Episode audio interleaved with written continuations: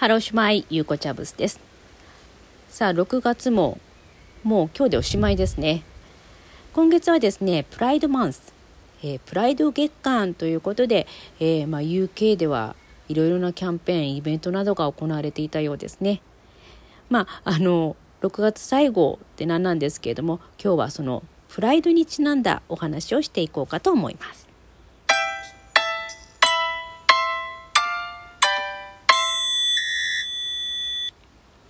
毎日コツコツウェールズ探し。この番組はすべての道はウェールズにつながるをテーマに、ウェールズに関するあれこれをですね、雑学的にお話ししていこうかと思います。今日もお付き合いください。はい、ろくがつはプライドマンスというふうに言われていますね。えー、プライド、皆さんご存知ですか？プライドムーブメントっていうのはあの エルジービーティー その他のあの性的マイノリティのね人たちのこう社会的なあの平等とか多様な社会であるためにはどうしたらいいかと、そういったことをアピールする、えー、イベントとなっています。まあ、あのパレードとか皆さん聞いたことないですか？プライドパレードとか、あの虹色の、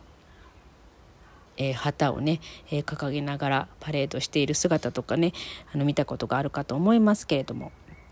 それがあのプライドムーブメントです。まあ、始まったのがせんきゅうひゃくろくじゅうきゅうねんのニューヨーク、あのストーンウォール襲撃事件というね、あのゲイバーに警察が、えー、乗り込んでいった、その出来事がきっかけとなって、その エルジービーティー の人たちの地位向上、社会的な地位向上をですね、えー、訴える動きが強まってきた。それ以来続いてきているっていうものなんですね。さあプライドというと、あのウェールズを舞台にした映画もあります。はい、えー、放題がパレードへようこそ、にせんじゅうよねんの映画です。で現代が、えー、プライドというね、えー、映画なんですけど、まあどういった話かと言いますと、えー、時代がせんきゅうひゃくはちじゅうねんだいですね。せんきゅうひゃくはちじゅうよねん、そしてその次の年のせんきゅうひゃくはちじゅうごねん、サッチャー政権の最中ですね、えー、炭鉱のストライキが行われます。なので炭鉱で働く労働者、そしてその家族がですね、えー、まあ生活を強いられるわけですよ。あのまあね、生活が苦しくなるわけですよね。なので、まあ、その人たちを助けようと、えー、その当時ロンドンにいたゲイコミュニティの人たちがですね、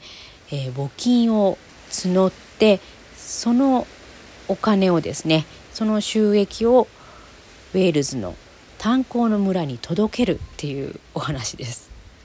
まああのはちじゅうねんだいですから、で炭鉱ですから、ウェールズのコミュニティとしては伝統的というか保守的な人たち、そして片やロンドンのゲイコミュニティっていうと、まあその当時にしてみたら新人類って言いますかね、うん、まあ、その人たちとの交流っていう言い方はいいですけど、まあ、波紋とかいろいろあるわけですよ。そういった様子を描いている映画、実話に基づいてるんですね。まああの実話に基づいたちょっとコメディタッチの映画って、まあ英国映画の得意とするところだと思うんですけれども、まあ、そういった映画がお好きな方、まだまたはちょっとウェールズの魅力もね分かりますので、気になる方、このパレードへようこそっていう映画、ぜひ見てみてください。そうですね、このプライドムーブメント、まああの今日はですね、そのプライドにちなんだ私の思い出話になっちゃいますけども、もう一つお話ししましょうかね。そうなんです、あの私がねウェールズに住んでいた時に、本当にたまたまですね、思いもかけず出席したイベントが、実はこの エルジービーティー にちなんだ非常に歴史的な、はい、イベントだったんです。えー、もうにじゅうねんいじょうまえですね。にせんねんです。まあ、学生をウェールズしていまして、ある日ですね、先生に呼び止められて、まあ、あのいついつどこどこでこういうイベントがあるんだけど、そこであなたに日本語で、えー、聖書の一節をちょっと読んでほしいんだけど、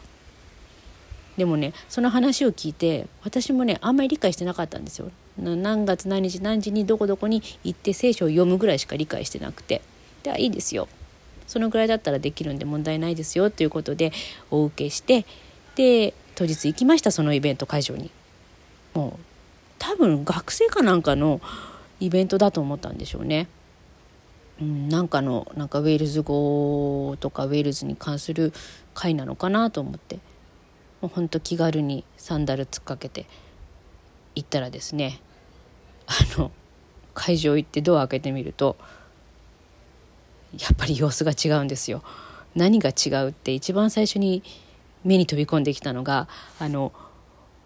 英国議会とか裁判所って今はもうなくなっちゃったみたいですけど、昔はこう現代の人でもカツラみたいな白いカツラをかぶって、で伝統衣装みたいなのを着てやってるじゃないですか。その人たちがいたんですよ。であれ?場所は間違ってないよね。で知り合いの留学生とかもいるし、で一体ここでは何が起きるんだろう。で何もわからないままイベントというか、どうやらセレモニーが始まったんです。で何かなと思って見ててもまだよくわからず、主役の女性は分かったんです。今日なんかこの主役の人はこの人だな、なんかこう授与されたりあのスピーチしたりしてるな。しばらく分かんなかったんですけど、だんだん分かってきたのがメイヤーだ、アベリストゥイス市長の就任式なんだっていうのがだんだんと分かってきまして、で、はい、そういえば周り見たらちゃんとした格好してるのに、私サンダルで、でしかも、まあ、その時はかろうじて襟のあるシャツドレスを着てたから、まあまあなんとかなんとかその場所にフィットするような、かろうじてでそんな感じにはなってたんですけど、どうやらすごい就任式というものに来てしまったんだというのが分かり始めました。でセレモニーが終わった後はあのやっぱりパレードするんですよ。就任パレード、馬車に乗って、でその時に、まあ、主役だなと思ってた女性が女性市長がですね馬車に乗って、でその後先生も、私に声かけてくれた先生も乗り込んだので、あ推薦人で乗って、でじゃあふたりでこう華々しくこれから街をパレードするんだなというふうに思って見送りました。なんか知らないところで知らないうちにすごいイベントに出ちゃったななんて思って家に帰ったんですけど、まあもちろん翌日の新聞とかもね、その自分が出たものですからね、おおこれだかと思いながら読んだらですね、これが実はですね非常にセンセーショナル、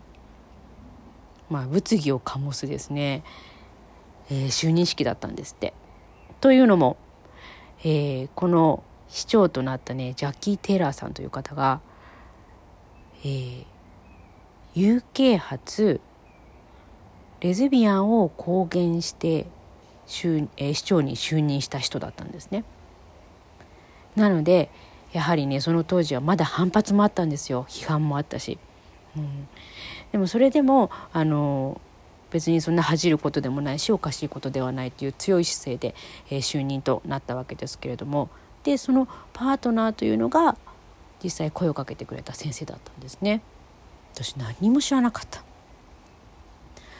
うんでやっぱりあの先生もいろいろ批判をどこからか聞いてたようで、もういつもすごいよくしてくれた先生なのに、そんな見ず知らず全く知らない人に批判されるのは非常に不公平だななんて学生の時は思いました。なのでこう歴史的なプライドムーブメントから見ると非常に歴史的なですね出来事にそうやって、えー、巡り合えたというかね、参加して、えー、参加させてもらう機会がありました。さあにせんねんを過ぎてからですね、まあ、ウェールズでもちょこちょこと、えー、そうですね エルジービーティー に関する、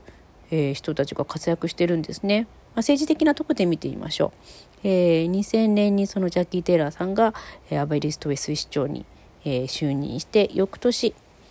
えー、にせんいちねんアダム・プライスという人がですねメンバー・オブ・パーラメントに選出されています。でこの方、えー、プライド・カムリーのですね、えー、政党のリーダーになるわけですね。これも英国初、えー、ゲイを公言する、えー、政党のリーダーということになりました。そしてこのアダム・プライスさんとその他ふたり、えー、にせんじゅうろくねんにはウェールズ議会で、まあ、自分を、まあ、カミングアウトしているあの、まあ、議員としてウェールズ議会に選出されています。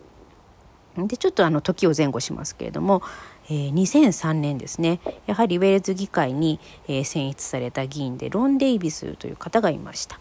でこの方はねあのバイセクシャルを公言することでせんきゅうひゃくきゅうじゅうはちねんにもともとはあのウェールズ、ウェールズ労働党のリーダーだったんですけど、これ公言したことで更迭されてるんですね。それが、まあ、時を経てにせんさんねんにはあの議員として、まあ、政治家として返り咲いています。そしてまあ最新の話になりますと、ごがつ、今年のごがつですね、先月誕生したのが、これは世界初